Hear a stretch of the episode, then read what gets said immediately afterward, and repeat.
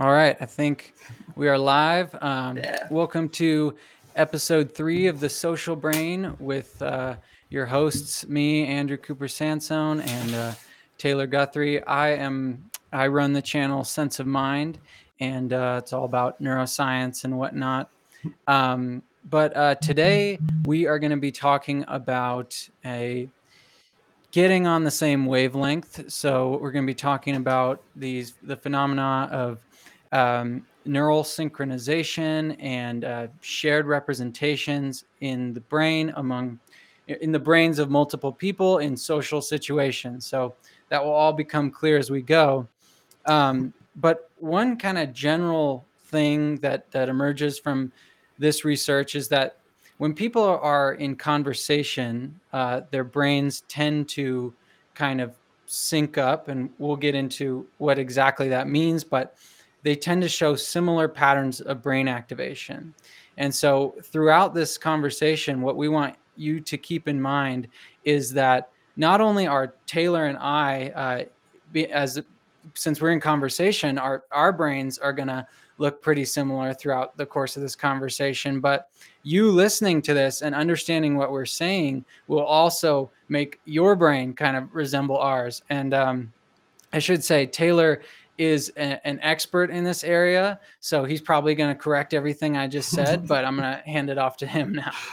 No, I think that's uh, that's right on the mark. Uh, and what's really cool about uh, this field in general is that we're moving towards what a lot of scientists call a two-person neuroscience, the ability to, to really look at two different brains at the same time and see what's going on while they're interacting with one another, while they're cooperating or competing with one another. Uh, the research on this has just kind of exploded in the last five to ten years, and it's been absolutely fascinating. And I mean, I know that that most people have this kind of intuitive sense of uh, feeling understood by other people. When you're in a conversation, you have that feeling of like we're we're on the same page, we're on the same wavelength. Uh, what we're going to kind of get into today is that there may be something biological actually going on that's prompting that feeling. Our brains may actually be on the same wavelength, so to say. Uh, and what's really fascinating, and what I think a lot of the listeners can kind of relate to, is that this is a lot more salient with people that we're really close to, with close friends, with romantic partners, that feeling of just really being in tune with the other person. Uh, it's really cool that the research is really starting to catch up and gives some type of a biological explanation for why we kind of get into that that zone and that mode. Yeah. Well, um, I think uh, we're we're ready to pretty much jump into it. Um, uh, there we go. I kind of changed the layout of the screens there, but um, anyway, so this this one, this conversation is going to be a little bit different than some of our others that we've done. Uh, I'm going to be kind of asking Taylor some questions, but we're also just going to be conversing about these different things because, uh, as we'll get into, Taylor's done some research in this area and really knows a lot about it. Um, but uh, as first off, I think we just want to kind of talk about the psychological phenomenon that is best captured, I think, by the the quote or the the saying that birds of a feather flock together. So why is it, or or maybe we can just mention some of the ways that people associate with people who are similar to themselves. Yeah, it's. Uh, I mean, in the, the, psychological literature, I mean, this has been documented for a hundred years, and I mean, it's something intuitive that we kind of understand already. It's this idea called homophily, that people that are very similar to one another tend to kind of group together. Um, also, people that are just kind of close to one another in proximity with each other just really start to gravitate towards one another. But you see this across tons of different demographics. So people that are around the same age tend to, to group together. People that are the same kind of culture, nationalities tend to group together. Um, and so it's it's really kind of a cool jumping off point. We've known that this is something that's that has been prevalent in the psychological research for so long, and it's it's really cool that we're now starting to kind of dig into that a little bit from kind of this neuroscience perspective and see whether or not uh, these things that we've known about people that have the same beliefs, people that have the same attitudes, uh, is there something going on in their brain that's kind of prompting this coming together? Right. Yeah, and I think uh, one one uh, way we can also look at this is I think a lot of people it kind of it makes intuitive sense that you tend to associate with people who are roughly the same age as you or in a, within a range um, and and maybe the same nationality i mean you live in the same country as these people so more likely that you'll come across them um, but one that's kind of unintuitive that i think uh, gets that doesn't get talked about a lot is uh, genetics there's some studies i think um, nicholas christakis who i interviewed um, did one of these where he showed that uh, we are more genetically similar to our friends than to random people in the population. And I think that might be um, part of the, the biological basis of some of the neurological stuff we're going to talk about. Uh, yeah, I mean, it gets into biological concepts like kin selection. Uh, you see this all across the animal kingdom, is that animals tend to group together to kind of protect their, their lineage, their line. Um, and I think that that's kind of a foundation we've talked in previous episodes about kind of in-group, out-group behavior. I think we'll get into that a little bit more in future episodes. But uh, I think that this definitely is one of those foundational things that's creating this kind of flock mentality. I mean, you think about schools of fish, flocks of bird, herds of, of mammals. There's something about that coordination of action, that coordination of coming together and doing all of these things together I remember one time I was hiking in, uh, I think it was in Utah. I went on this this glacier hike, and we got to the top, and there was this huge herd of mountain goats, and it was the most fascinating thing because they sent what looked like the oldest one all the way down the glacier first, and then all of a sudden, every single one of them just kind of went together, all in sync, all in unison, um, and it's. I think it's we're we're digging into human brains right now, but I think that some of these same principles might have been at play throughout biology of this idea of really kind of getting on the same wavelength, syncing our behavior with the people or with the animals around us. Yeah, so and it's uh it does seem like there's there's some kind of emotional um, aspect of it too. I know um, the social psychologist Jonathan Haidt has re- or has done research on these the kind of uh, mass formation. I can't think of a, a, good term for it, but mm-hmm. I think we all know, you know, when you go to um, a dance party or a concert or a um, dance party or a, a, sports game and you're all moving in unison you know if you're at a sports game and you're doing the wave um, there's a kind of a feeling that goes along with that and mm-hmm. i think we're going to kind of get into what might be the the neurological basis of of that kind of stuff so maybe we can transition into um, uh, how how we know that or what we know about the brains of people who are friends. Uh, maybe you can you can dive into some of that. yeah, so uh, I think we'll start with kind of a landmark paper that really drove a lot of my research interests. Uh, there's a researcher in California, Carolyn Parkinson, that did this fascinating study where uh, she she mapped out the social network um, in an entire group from the business school. I think it was like 400 something people. Uh, so she basically gave them a survey that was just like, "Are you friends with these people?" And it had a list of like everyone's name. Are you friends with this person? Are you friends with this person? Uh, and so everybody filled this out, and she was able to map out the entire social network. Who was friends with who? Who kind of clustered with who? But uh, in order to do kind of the neuroscience side of this, uh, neuroscience is expensive, especially MRI. So she couldn't put all 450 people in a scanner. That'd be like hundreds of thousands of dollars. But she took a subsample from that network and she scanned all of their brains while they were watching certain types of video clips. And she wanted to make sure that there was kind of a, a wide array of the types of media that she was kind of sampling from. So she had uh, comedy clips and drama clips and uh, action clips, uh, news reels, all kinds of stuff. Uh, just getting kind of a sample of what normal people would probably engage with throughout their daily life. And she recorded their brain activity while they were watching these types of movies. And the fascinating thing that she found was that after scanning all of these people's brains, she could predict who was friends with who based on how similar the brain activity was in their brains when they were watching these different media clips. Uh, and to to a certain extent, like she could she could say like this person is two people removed from this person. They're friends of a friend, or they're friends of a friend of a friend. Uh, that as you got further away from the direct like bond with somebody, your brains actually became more dissimilar while you were watching these media clips. So there's something about kinship, about friendship that may be driving the way that our brains represent information. Um, but it is kind of, a, and this is something I still struggle with a lot. Is is it a chicken or the egg kind of thing? Uh, did did we become friends because we see the world the same way, or is there something biological going on that as we become friends, our brains start to what they call like entrain with one another. They start to to kind of get on the same wavelength. Uh, we'll get into some fascinating research throughout this talk that that may be leaning towards one of these in terms of like there may be something that's prompting our brains to get in sync with one another. Uh, but there may also be something about kind of being friends and already being in the same culture, being exposed to the same types of objects and movies and media that our brains are already kind of on the same wavelength. So still up in the air.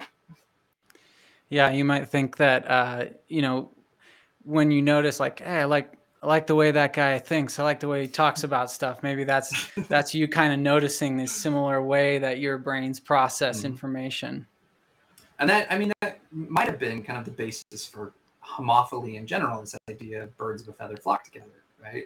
Is that uh, when you get into like group dynamics, uh, there are principles about attraction that we tend to be attracted to people that have these similar qualities already. Uh, there's also the proximity principle that like we tend to just kind of be with people that are around us, but uh, the people that are around us are probably a lot like us too. They're in the same city, they're in the same kind of environment, they're probably around the same age. Like, uh, so there's a lot of factors here that might be contributing to what's going on. Yeah, and uh, we can uh, kind of dive deeper into this in a second, but I, it just occurred to me um, the behavioral geneticist uh, Robert Plomin, he talked about how uh, people kind of their their genes help them to or influence them to choose their environments as they go through life. Um, so what you're saying, you know, being in proximity with those people who are similar to you, you know, maybe that's a result of this kind of I mean, I, of course, there's going to be environmental influences as well, and and all kinds of cultural stuff going on. But but your genes may be influencing you to sort of associate with uh, with similar people. But you know, that's all speculation. Just I mean, and choose particular environments. Uh, I mean, we're we're kind of attracted to certain types of environments, just kind of biologically. Uh, and and it could be again, it could be very environmental as well. The way that we were raised, the types of influences and dynamics that happened in our family lead us to want to be in a dorm versus in a house versus this versus that. Uh, uh, and so that's I mean, uh, there's a there's a scientist at the university that I go to that uh, they talk about the hard sciences, you know, like physics and chemistry and everything. But uh, he always jokes that psychology is the hardest science because it's so freaking messy.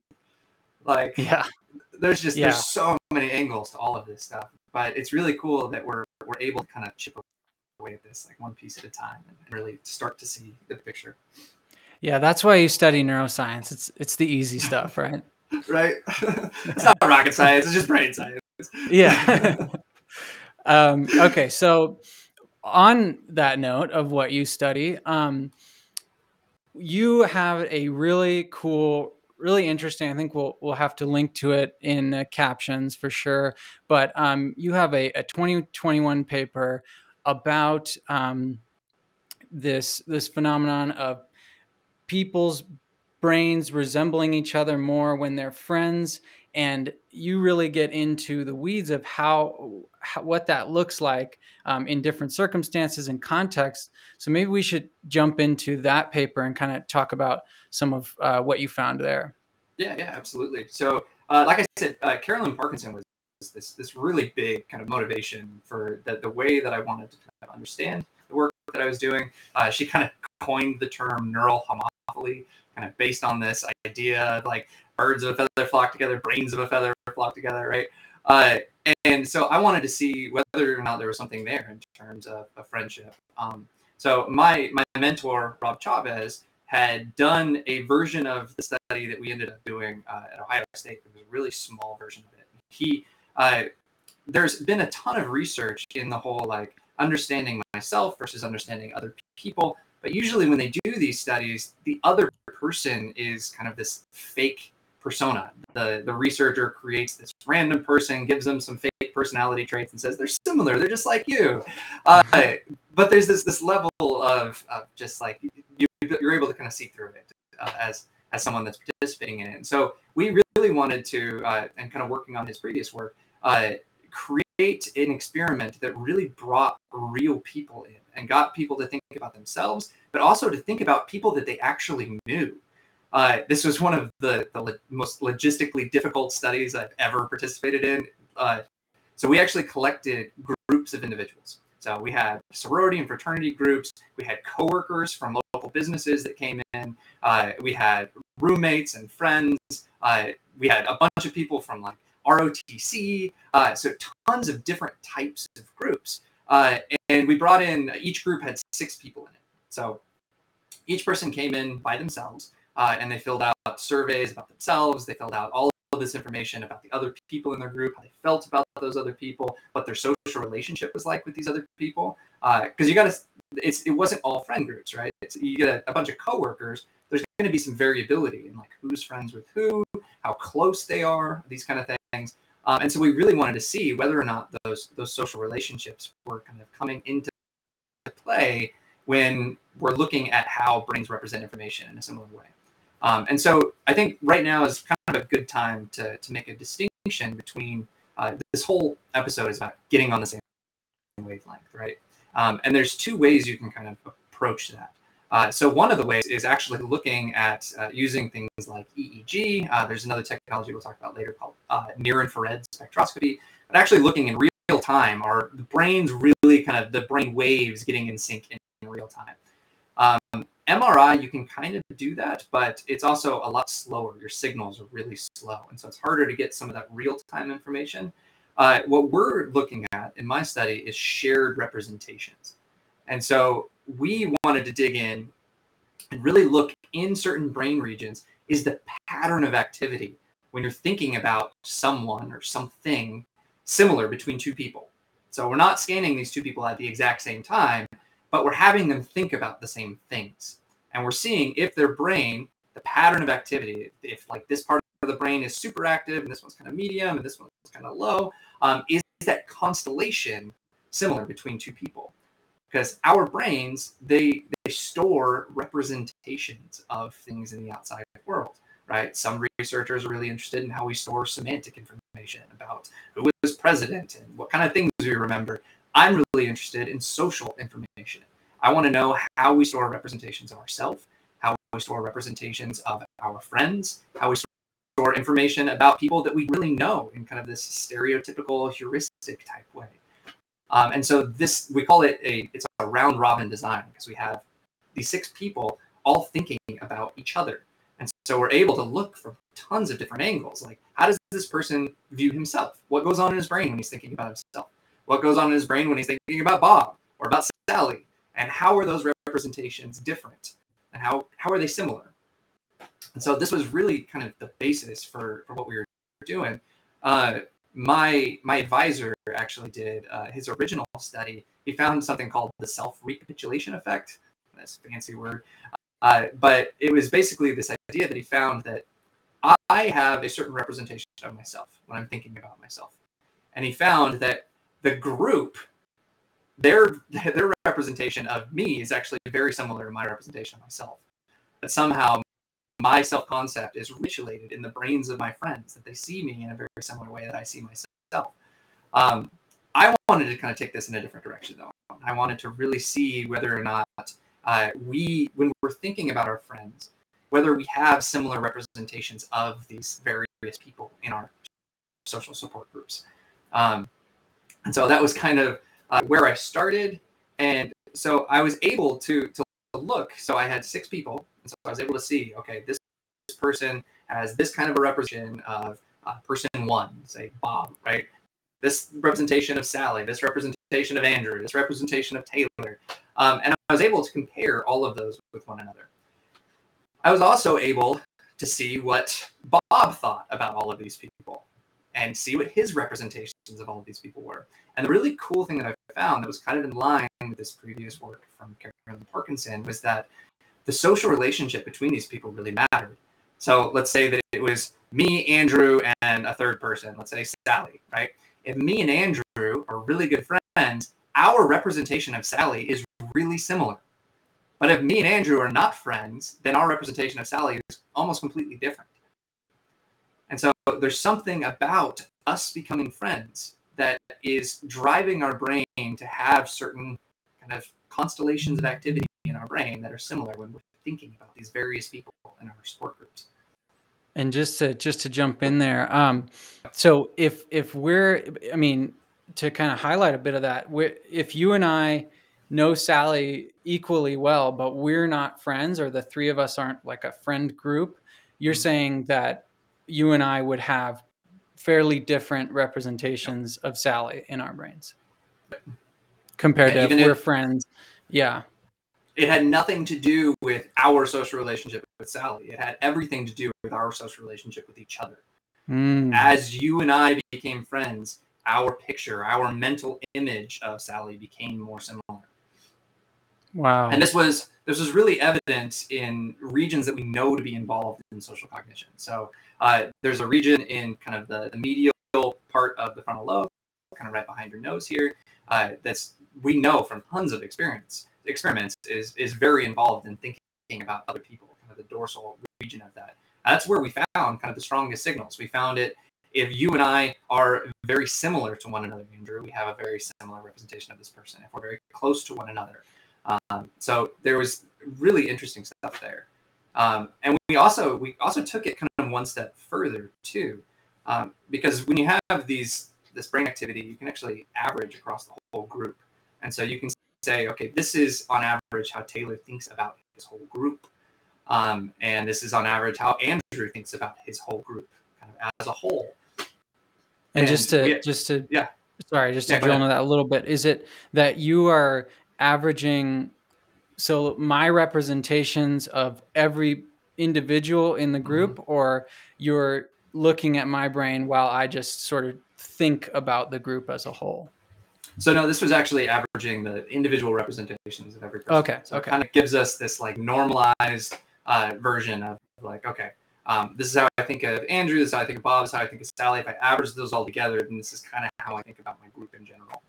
Um, and what we found there as well uh, was that there was this really strong relationship between if you and I are friends, then this part of the medial frontal lobe is really similar when we're thinking about our group. Uh, there's another brain region called the anterior insula uh, that has also been shown in previous research to be really involved in, in social cognition. And it's uh, it's heavily connected to kind of the, the self region. It's kind of down down low, kind of embedded right behind the frontal lobe. Uh, and we found that, that this was really involved in like individual people. You and I have a very similar representation of this certain person, but it wasn't involved in kind of the representation of the group as a whole. Um, and there's there's some reasons. I mean, it's it's kind of speculation, but there's reasons that that may be the case. Why do you think that might be the case? Um, I think that the the insula is is very involved in kind of mood states and understanding kind of how I feel in this particular moment. Um, and I think that the way that we did the study was we were asking people how they thought about these individual people. Now, I think that it could have been more tied to these individual kind of um, evaluations of people, uh, but it's I don't think it's it's as abstract as what happens in the frontal lobe when we're thinking more about kind of these global properties of uh, everybody kind of together in this average way. Um, so, I mean, that is kind of speculation, but that's kind of how I. Yeah, yeah, yeah. Because I mean, I was thinking that the anterior insula is involved in interoception. Is that right? Mm-hmm. Yep. Yeah. So, feeling the internal sensations of your body, which, like as you were just saying, it would have to do with how you, uh, yeah, how you feel about these individuals. So maybe what you're thinking is like because you'd have different feelings about the different individuals it might the activity of the insula might not um, it'd be kind of like wash out uh, in the yeah. in the final analysis. And that's and that's a that's a really good point because neuroimaging data is is very noisy it's very messy. Uh, and so there may be the, the insula might be involved in these kind of evaluative processes of thinking about how we feel about our group or what it, whatever it may be uh, but when the rubber meets the road and you're actually doing an analysis, like what are you actually able to pick up on using this giant magnet and having someone in this tube and having these really slow dynamics because we're measuring blood flow. Uh, so it's amazing that we're able to find anything at all with MRI because of these really cool properties of blood being localized to these regions that are active. But um, but yeah, kind of, I digress. All right. So so I guess uh, we could think about if um, if what is what do you think this tells us, if anything, about uh, why we choose or why we have the particular friends we do? Um, maybe just having to do with kind of the, the stuff we were talking about earlier, the neural homophily and birds mm-hmm. of a mm-hmm. feather flock together. But uh, what's your take on that? I think that we so we have these very intense social needs as as humans, um, and we have this this need to belong, this need to be recognized, to be accepted, uh, and I think that there are very salient feelings that go along with those needs of actually because there's no way to actually verify whether or not we're understood, whether or not we are accepted. I mean, you can ask someone point blank, but they're going to use language to express that, and they may be lying, they may be telling the truth, whatever. Uh, so a lot of our kind of the way that we navigate the world is based very much on like the feeling and that that the mood of that that environment that we're in. Um, and I think that very, I think from what I've seen from the research, some of the stuff that we're going to talk about kind of in the, the second half of the episode is that our brains are actually giving us these signals that like yeah we probably are on the same page as this person. We are kind of getting in sync with this other person. Uh, we already know biologically that there are things biologically that do get in sync um, like with women that get on the same cycle that are spending a lot of time together right? So i think that there's something about that. There's something about being in close proximity with these people and sharing a lot of experiences with them and a lot of time with them that it starts to give us this feeling that they are part kind of of our self concept right? That we we understand them they understand us uh, they're not they're not uh, competing with us they're cooperating with us. Um, that's something i think that's going to come up in some of the other research that we're going to talk about. Uh, but that's a that's a really good distinction that we we tend to gravitate to and form really strong bonds with people that we have these feelings from right and there's definitely exceptions to this, right? Because when we're thinking about group dynamics in general uh, and the types of people that we affiliate with, there are people that we choose to affiliate with, and there are also people that were kind of born in a situation where we are part of a family or part of a support group, and we don't really choose those people. Um, and so you can end up in a lot of situations, even in romantic relationships, that you may end up not on the same wavelength. You may end up in a very, like competitive mindset. Um, and this feeling, and I'm sure a lot of the listeners can kind of relate to this, that the feeling in those moments, you don't feel connected. You don't feel on the same page, right? And so, in terms of choosing friends and being with friends, I think that we are yearning for and we're really searching for that kind of intuitive feeling that we're on the same wavelength, that we're on the same page as these other people, that we're in tune in some way. Yeah, yeah, that's that's really good point because language is kind of a, a blunt instrument for being understood in some ways. Like it's our only, it's well, I, I guess outside of visual um, arts and and things like that, like language is the way that we can communicate thoughts to each other. But you know, I think many people struggle with uh, you know fully articulating what they're trying to say and and making sure that the the the connotation and the the kind of emotional tone of it is correct and we all know what mm-hmm. that's like especially with text messages it's hard to like read somebody and now with emojis you can add emotion but um, all that to say that like we, we're searching for these ways to get on the same wavelength all the time and language is the best way we have but i guess uh, we, we also have to look for these these other cues um, mm-hmm. and maybe that kind of leads us into a discussion of of neural synchronization, which is mm-hmm. um, separate or, or uh, kind of a distinct concept from these shared representations that we were just talking about. Um, so maybe you can talk about the the distinction between those two things. Yeah, yeah. So uh, the shared representations again are more of this. Uh, uh we call it in fMRI. It's this multivoxel pattern analysis. Uh, really fancy term for just basically saying that um, we're peering into these brain regions and we're trying to see what that constellation of activity looks like and matching up like does this constellation in this person's brain look like the orion's belt in this person's brain right? Uh, and that is this idea of shared representations. We're trying to pick up on how the brain is kind of firing and representing the stuff. Whereas the other side of this is more of a real time are people's actual brain waves starting to get in sync with one another um, and you can use uh, so the, the most popular for all of this is uh, using EEG. It's been around for a long time. Uh, so EEG allows us to actually see brain waves. Uh, it's it's kind of more of a, a, blunt instrument in terms of you can't really uh, localize where that activity is coming from. Uh, you can't get a sense of the, these patterns that you can in, in MRI, but you can see kind of this population level you have these these populations of neurons that are all kind of firing in sync with one another that are creating alpha waves and gamma waves and delta waves. Uh, and what we see is that there are certain circumstances that we'll kind of dig into uh, where these brain waves will start to sync up with one another if you're if you're scanning two people at the same time. Um, there's another uh, really popular uh, technique that's kind of growing right now. It's called near infrared spectroscopy. Uh, so you're actually shining near infrared light through the skull um, and measuring how it bounces back to the machine. And it's actually, you get similar images to MRI. So you're able to, to measure blood flow and things like that. But the problem with near infrared light is that the deeper it goes, the more it scatters. So you can only really measure activity that's really close to the cortical surface. So you wouldn't be able to, to get to like the anterior insula. You, you really can't really get to kind of the, the, the bread and butter of social cog stuff, of like the medial uh, frontal lobe, but you can get some of the, the dorsal stuff, some of the outside stuff. Um, and they're seeing with those as well, they're able to do that in more of a naturalistic setting.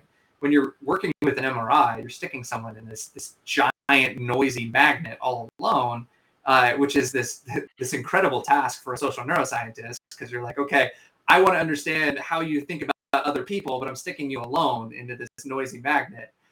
Uh, so this other way of doing neuroscience is really cool because you can put people in these naturalistic settings. You can have them interact with one or one another, cooperate, compete, do joint activities with one another, and you can see what their brains are doing while they're engaged in this kind of stuff.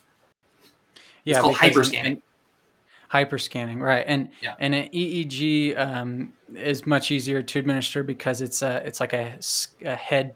It look kind of like a cap, shower cap mm-hmm. um, really tight, or a, a, swimming cap, really, and then yeah. has like uh, lots of electrodes all over it. But people can be moving around and doing stuff. Um, so yeah, the, that's that is uh, that makes a lot of sense. Oh yeah, and just on the um, the shared representations, I don't want to spend too much time on this, but uh, I do think it's cool to talk a little bit about what what multivoxel pattern analysis is. So like, yeah.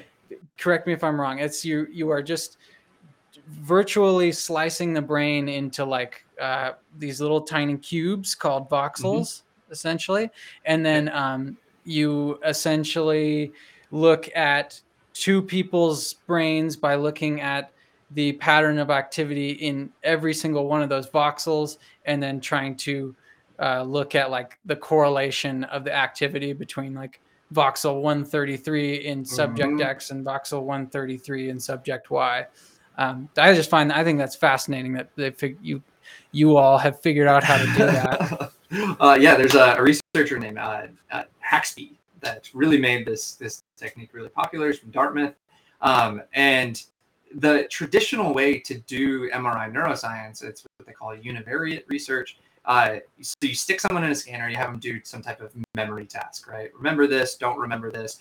Uh, and at the end, you say what brain regions were more active on average when they were remembering versus when they weren't remembering. And these are kind of the traditional brain images that you see, these blobs, uh, was on average, that region was more active. It didn't say, uh, and you're taking an average. So that whole region is like the same color, right? Because it was just like this region, the hippocampus was really active during memory. Um, but it doesn't really tell you what the hippocampus is actually doing other than being involved in memory. And so, what multivoxel pattern analysis allows us to do is instead of just saying the hippocampus was active, now we're peering into the hippocampus and we're saying, what were they remembering? Is the pattern of activity in the hippocampus such that they were remembering a house, or that they were remembering an animal, or that they were remembering some type of tool? uh, those are some of the traditional experiments that really kind of kicked off MVPA in the first place. Is that they were actually able to categorize based on the activity in these these individual little cubes, because a voxel is kind of the lowest unit of measurement we can get with an MRI. Um, and if you take all of those cubes together and you kind of stretch it out into a line of numbers, essentially, like this is voxel 133 and this is voxel 133 in this other person's brain, you can line them up and you can say, is it the same across these two people? Are these two people representing houses the same way or tools the same way? Um, and it was really cool because then we were able to take that technique and bring it into other brain regions. We can bring it into the frontal lobe and we can ask, this is where social cognition is happening. Is that pattern of activity representative of some type of salient social thing, social movement, personality traits, uh, whatever it may be? I mean, at, the end of the day, it's the researcher's kind of interest in what they want to try to compare those representations to. So cool. All right. Well, um, let's uh, let's dive into some of these experiments looking at neural synchrony, or at least some of the results, and just talk about the, the variety of ways that our yeah. brains can become can get into sync, get in sync. Yeah, yeah. So super, super cool field of research. Uh, so again, it was this rise of what they called two-person neuroscience. Um, and once we figured out that we could like scan multiple people at the same time, they're like, let's do like all kinds of different ways that people interact with one another. Uh, I think one of the, the, traditional like early ones was uh, having people play this four-person card game with one another. Uh, so you had two people on one side that were cooperating with one another, and the other two people on the other side were cooperating, but then they were competing with one another. Um, and what they found, I think this was with, with EEG, was that the people that were cooperating with one another, their brains started to get in sync with one another. So yeah, these two people were in sync and these two people were in sync. But when you looked across the table, the people that were competing with each other were not in sync at all. Uh, and that's that right there is fascinating just because cooperation and competition are salient in all parts of your life, right? we're either cooperating with our friends, with our partners, with uh, whoever our family members, or we're in conflict. We're competing with them, um, and you you can you can feel that like when we are like relaxed, we're together, and we're like enjoying things together. We feel in sync, and when we're not, when we're in conflict, when we're against each other, we don't feel that. So so interesting, yeah. And I think I think one of the specific things they found there was that before so I, I don't know what the exact game was but there was something where they would lay down a card and then the next person would have to choose what card to lay down in response to that and at that moment um, that that second person or i guess the the teammate of the the first player yeah as they're laying down their mm-hmm. card that's when they um, their brain shows a really similar is correlated to the the pattern in the first player's brain so there's like these specific moments and i don't know if it's mm-hmm. that they're kind of trying to read the mind about what was that the intention of that last move and kind of getting into their their brain waves that way but um but it's just it's interesting how these specific moments when we're trying to maybe figure out what what the other person was thinking maybe that's that's part of this process of of um, our brains becoming kind of in sync. Yeah, because I think that there's there's kind of two ways to think about this, right? There's uh, are we just generally getting in sync with one another, or is there also moments where it's individually driven? So I'm doing something, I'm kind of taking action, and the other people are kind of getting in sync with that action, right? Uh, there have been experiments in this domain in terms of leader emergence uh, that actually show that when a leader emerges, that the other people are more in sync with the leader than they are with the other followers. Wow. So there's something about kind of getting in sync with that person that's kind of taking the lead, taking action. Uh, and this is in play with like playing music together too. Right. Yeah. Yeah. That, I mean, the, there's that experiment that it's not just like like playing music together. I mean, and that that does make sense to me that like a, a group of people would get in sync on that. But also, they noted that just listening to a metronome together in a, mm-hmm. a group of musicians could get them in sync. So it's like that. I mean, that's that seems like such a uh, I don't know trivial thing, but it's like we we start to notice that cue of okay, now I need to be on the same page as these other people. And what's I think what's really kind of fascinating here and what's really interesting is what is causing things to what they call entrain with one another, to get in sync with one another. Uh, so there's a, a, neuroscientist who's like one of my favorite neuroscientists of all time, Uri Hasson, uh, who talks about neural entrainment of uh, how our brains tend to start, kind of get into this mode where we're representing things in a similar way. And he has this TED talk where he does this fascinating video explanation uh, where he shows physical entrainment, right? So if you take like six metronomes and you start them all at different, so like all of them are kind of clicking in different sync with one another, uh, and they're all on a wooden board. And if you take that wooden board and you put it on two kind of round discs, so that when this metronome moves, it causes movement in the board to affect the movement of the other ones. That all of the sudden, all of the metronomes start to get in sync with one another. So it's this idea of like, what is it that is entraining us? Because in that example, it was like connecting them the emotion with one another, right? So, what is it about us being around each other, about us being connected to each other in some way that is allowing our brains to do that? Is it some quantum effect that we don't know about that's like we're communicating telepathically? Or is it environmental? Um, is it the fact, like you just said with a metronome, if we're sitting there and we're all listening to the same metronome, that metronome is at a specific tone, at a specific frequency that is processed by our auditory cortex in very similar ways. We've seen this in tons of research that when we listen to the same sounds, our auditory cortex does the same thing. And then that spreads to other regions that start to activate in a similar way. Like we all have the same circuitry. We all have auditory cortex. We all have these frontal lobes. Like no, I mean I think it's the the quantum goo or, or whatever. That seems right. more fun. okay, so That's what like, are some? Sorry, yeah, go, go ahead. ahead. No, no, no, no. I was gonna transition. Okay, so well, um, I mean, I think there, there's a lot of these examples, right? There's this, uh, you know, when you're when you're trying to communicate your emotions to somebody uh, through facial expressions, uh, the the the the areas of your brain and the areas of the person who you're communicating with, the areas of their brain, those same areas uh, activate in similar ways. So like there's yeah. there's these other. I mean it that's it's all this stuff starts to seem intuitive. Like once you you realize that this is a a general phenomenon it's like okay yeah well whenever you're you're really trying to be understood by another person it seems like uh, this phenomenon presents itself and I think there's something really important to consider with communication. And I think that this is useful for the people that are listening because, I mean, we as humans have the ability to reflect, to really start to notice these things, right?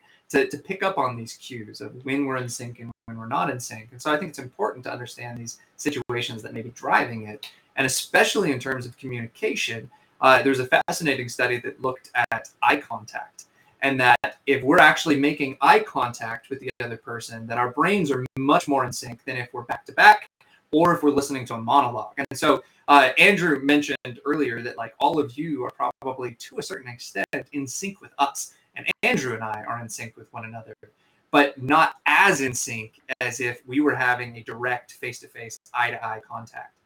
And so there may be something about looking someone in the eyes and actually having that kind of intimate moment that may be causing this kind of this bond and this synchrony to actually arise in the first place.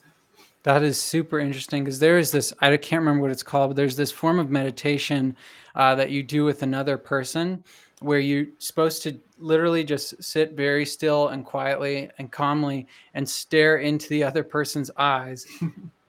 and that's the whole thing. And it's, mm-hmm. it's supposed to um, kind of make you notice this feeling of like yourself being looked at by another person and i guess the the the goal if there is such a thing with meditation is to uh, kind of re- reduce that feeling of self that you have that that seeing this other person allows you to kind of not be so self-conscious in the moment and that's kind of a, a coarse grain way of saying it but. There's some i mean i'm i'm struggling to figure out what the link is there but there's something about be, being in sync or maybe just uh, being in the presence of another person that that does something to our social brains and specifically our self processing regions and I think that this, I mean, that really strikes a chord for me. So I'm, I'm a father. I have I have a toddler at home, uh, and there's a lot of well, there's a lot of research just in general around attachment, right? Around creating these really strong bonds with our children at young ages that creates this this really fascinating like self uh, autonomous independence, uh, lots of stuff later on.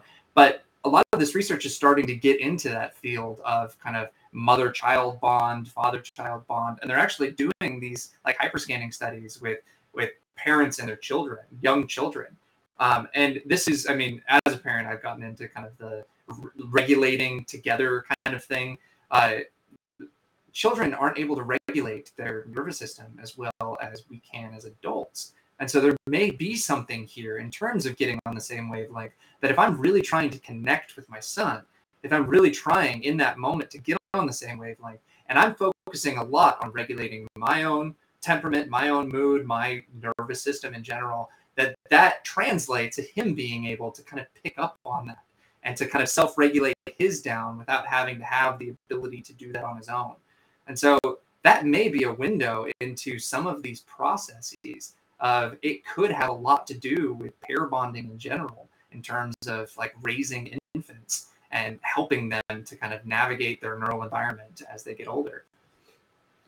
Man, that's that is fascinating. Um, wow. Uh, yeah, I feel like we could we could dive into that uh, for the rest of the episode, but um, there's one other paper that we wanted to talk about before we kind of zoom out and talk about this all as a whole. But um, language, we were just mentioning how language is kind of this blunt instrument for communicating meaning really what Mhm. what are you trying to say to somebody what's the content of your thoughts that you're trying to get to another person via language um, and there's this really fascinating study that uh, taylor uh, sent to me and w- that uh, i'm going to let him talk about because he, he knows it a lot better but it's very cool by that same Uri Hasson Yeah, yeah.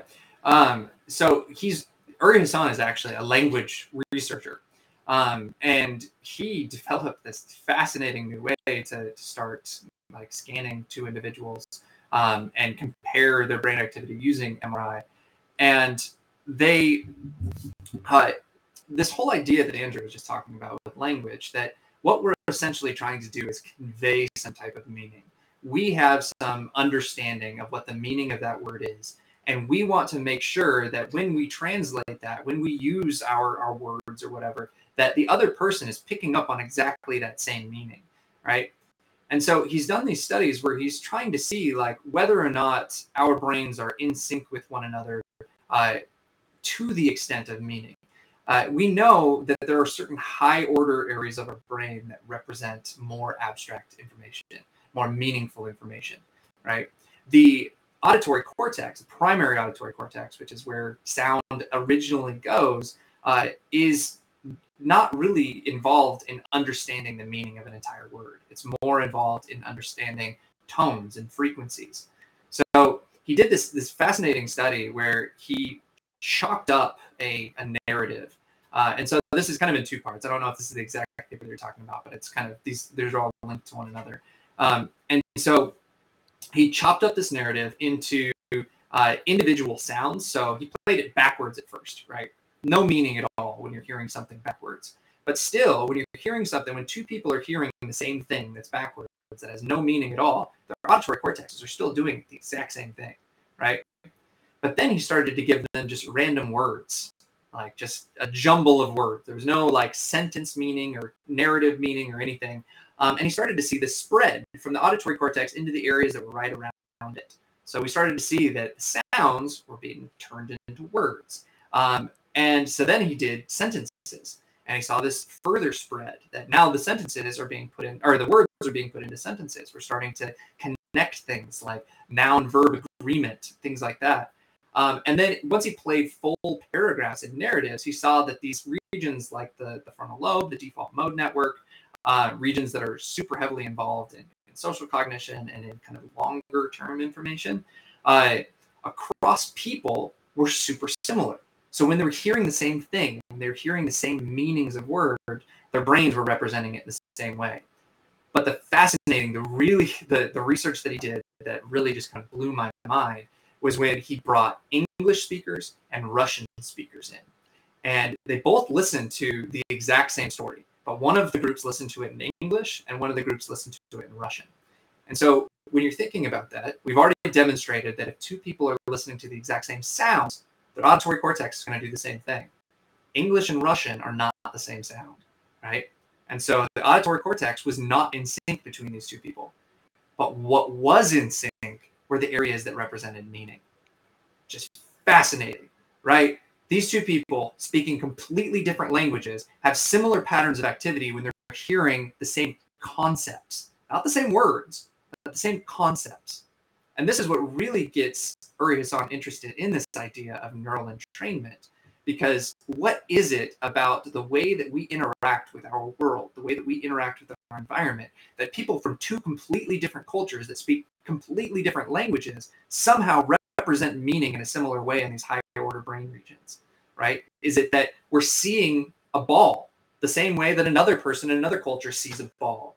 We define it differently, we use different sounds, but our brain is still seeing that, is still kind of creating a mental image of that in the same way as someone from this other culture right? So this yeah. does get into kind of a, a, different angle on this, and I think that's what's really kind of the the basis for a lot of what we've talked about is like what is actually causing these brains to be in sync with one another. Um, and I, as a scientist, you you mentioned earlier the whole like quantum thing being more fun. Uh, I I teeter totter all the time. There are instances where I'm just like I'm a scientist. Like this kind of stuff is like out of the realm of possibility, and then there are other times where it's just like way too coincidental to believe that there wasn't something like bigger at work there.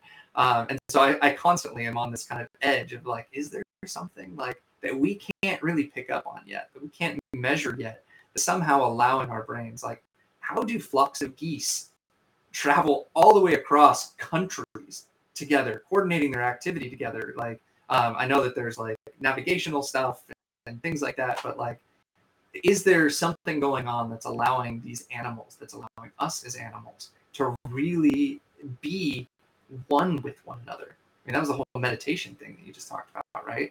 Like, really kind of, if we can, if we can get rid of this ego that we've created, right? Animals don't have to get rid of it, really, right?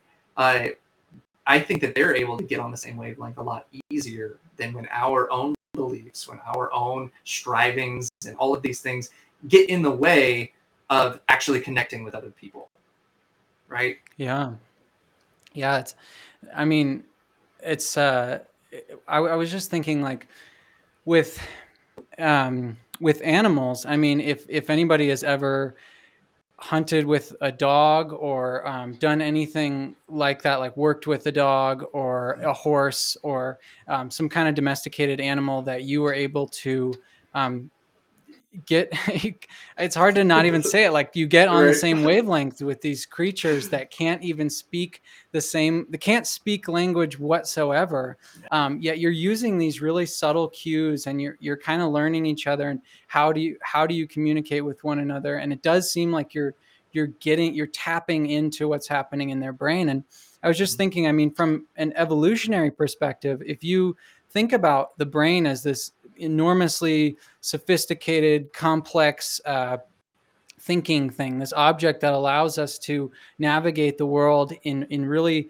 um, specific ways, and we're able to find food with it and um, remember things and remember where food was and um, it's it seems like it would be so advantageous to to for for a species um, in, in through evolution to kind of tap into that that resource that's all around them all these other brains that occupy the world um, if we can kind of get into them in in some indirect way we can really increase our own you know evolutionary adapt our fitness you know? Yeah Absolutely, and I think that I mean going back to our first episode, that um, what I think is going to be a pretty common theme through a lot of what we talk about is the tension between independence and cooperation, right? And I think that that's salient across so many disciplines. Like philosophy has been talking about this forever. It's the difference between like communism and capitalism.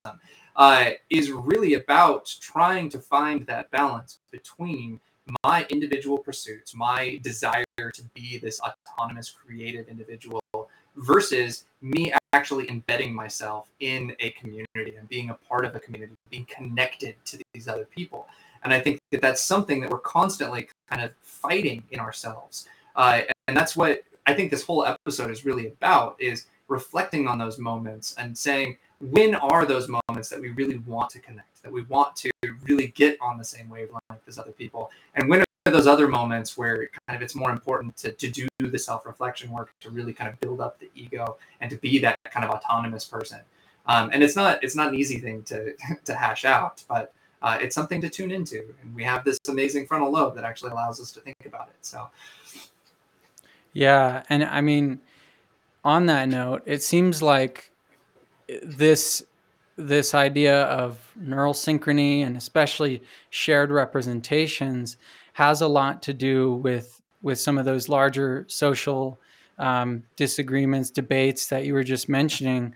Um, I mean, you know, at, at, the highest level of like politics, you know, we see one side of the country has an idea about how the world works and what the human being is and and what's going to bring about the best future. And we have a whole nother set of ideas on the other side and kind of everything in between. And i wonder if if any of what we've been talking about can can maybe help us to sync up our brains and, and find right. a shared reality. We'll obviously we'll always disagree. We'll always have um, you know different opinions on things, but I wonder if there's a way for us to kind of strive toward a, a more unified understanding of reality. It feels good. it, when you yeah. cooperate, when you get on the same page as someone, it feels good, right? So yeah, I, I, I think that that's definitely the case, and that we should all be striving towards a cooperative mindset because um, that's ultimately what allows things to actually be resolved in the first place. When you look at conflict resolution, it's not about fighting, it's not about yielding or avoiding. It's about coming together and actually working things out and creating some type of structure around your differences, right? So um, I think this. I think we're at time. Uh, so don't forget to check out both of our channels. So again, my channel is the Cellular Republic. Uh, some creative ways to help us out, to help uh, especially my channel out. My wife has a, an awesome kind of gift shop. She creates these neuroscience and psychology and data science themed like shirts and mugs. Uh, it'll be in the link on my video. Uh, and uh, course, check out Andrew's as yeah, well. yeah, for sure. Um, yeah, I don't have cool merch, but definitely check out my channel, uh, Sense of Mind, and um, let us know in the comments what you guys want us to talk about in the future. Uh, we've got some cool ideas like brain decoding and mind reading and um, some fun stuff for the future. But uh, if there's anything specifically that you think would be cool in the future, definitely let us know. And uh, we want to make this more of a conversation as time goes on. Yeah. So uh, just don't hesitate to comment and reach out. And uh, yeah, thanks for being here. Yeah, thanks for listening. We'll see you guys all later. All right. See you guys.